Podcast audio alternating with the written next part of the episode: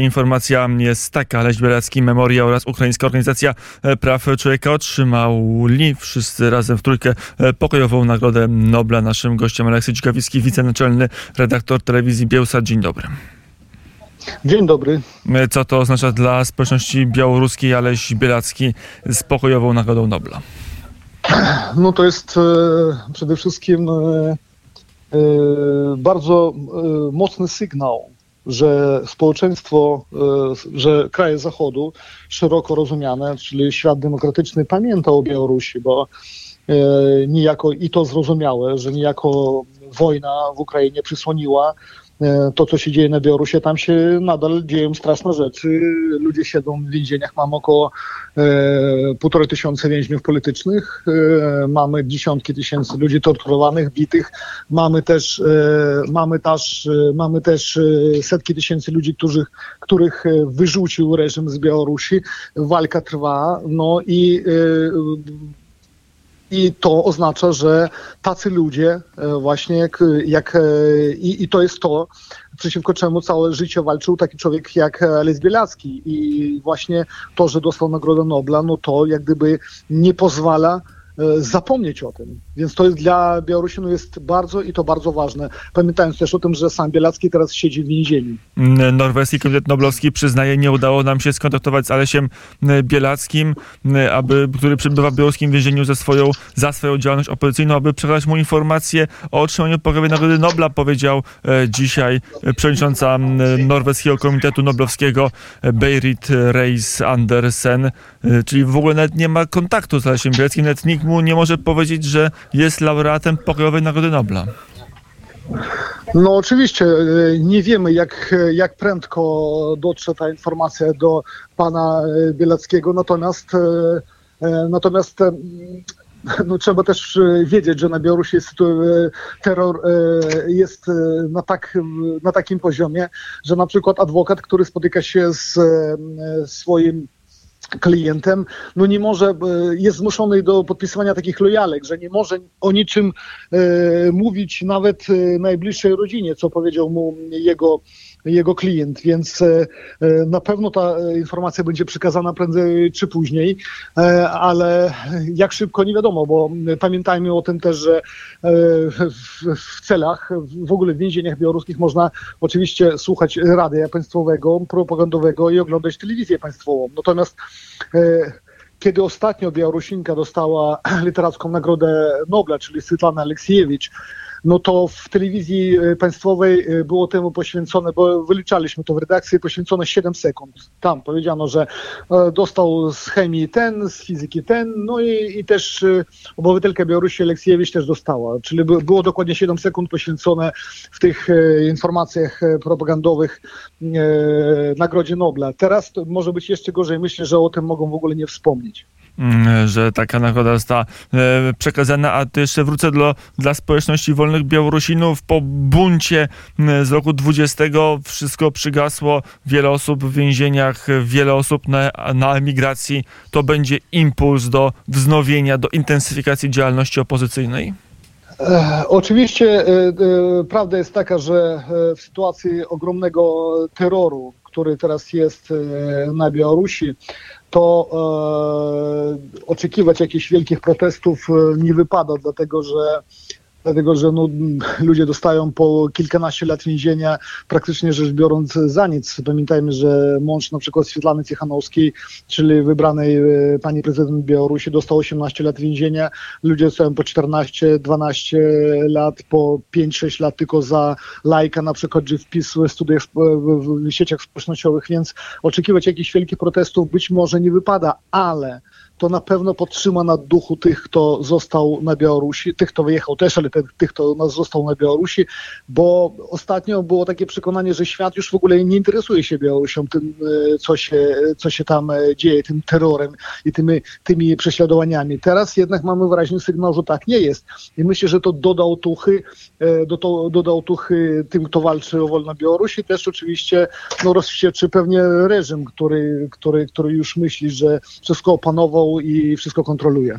Mm, Aleś Bielecki, ty- kto to jest? To to jest za postać y, jako naj, naj, to jest symboliczna osoba dla Białorusinów? Tak, to jest, e, to jest e, postać wybitna, dlatego że e, no, po pierwsze powiem, że około dwóch tygodni temu Aleś Bielacki skończył 60 lat i oczywiście to było w więzieniu, niestety. Natomiast to jest osoba, która zaczęła walkę o wolną Białoruś, E, o w ogóle o, o, o runięcie, że, że tak wyrażę się, Związku Radzieckiego jeszcze w latach 80. To był człowiek związany z ruchami niepodległościowymi na Białorusi w latach 80. Później w 96 roku założył organizację e, Wiosna, e, organizację obrońców, która zajmowała się prawami człowieka, to jest organizacja, była i jest organizacja o nienagannej reputacji. To oczywiście kojarzona e, przede wszystkim z Alesiem Bielackim. E, to jest człowiek e, bardzo twardych zasad. Na przykład on nigdy, nigdy nie mówi po rosyjsku, chociażby w czasie procesu. Przypomnę, że on jeszcze I on już siedział kilka lat w więzieniu łukaszenkowskim. Oskarżono go o tam finansowanie nie, nie, nie, nie bezprawne i tak dalej. Oczywiście to są bzdury, ale on siedział w więzieniu na przykład w czasie procesu. On odmówił e, demonstracyjnie mówienia po rosyjsku, zażądał tłumacza, chociaż oczywiście zna rosyjski. E, no to jest człowiek naprawdę twardych przekonań, a jednocześnie osoba bardzo skromna, więc to jest osoba symboliczna dla Białorusi. Myślę, że większość Białorusinów zna, kto to jest, e, więc tu decyzja komite e, Komitetu Noblowskiego jest naprawdę niesamowicie trafiona. Mm, to jeszcze jedna taka uwaga, może na marginesie, ale z Rosji mamy memoriał, z Ukrainy mamy też, też organizację, na, z Białoruś dostaje człowiek, a nie Wiasna właśnie, czy Wiesna. Dlaczego tak? Jak pan myśli? Skąd no, taka decyzja? Trudno mi, to, to, trudno mi powiedzieć, dlaczego. Tak, dlaczego. No być może dlatego, że właśnie Aleś Bielacki siedzi w więzieniu jednak. E, ale generalnie to jest bardzo też e, dobra decyzja, dlatego że e, mamy organizację Memorial o niewątpliwie ogromnych zasługach dla uświadomienia społeczeństwu rosyjskiemu E, na przykład zbrodni stalinowskich czy, czy, czy łamania praw człowieka w Rosji współczesnej.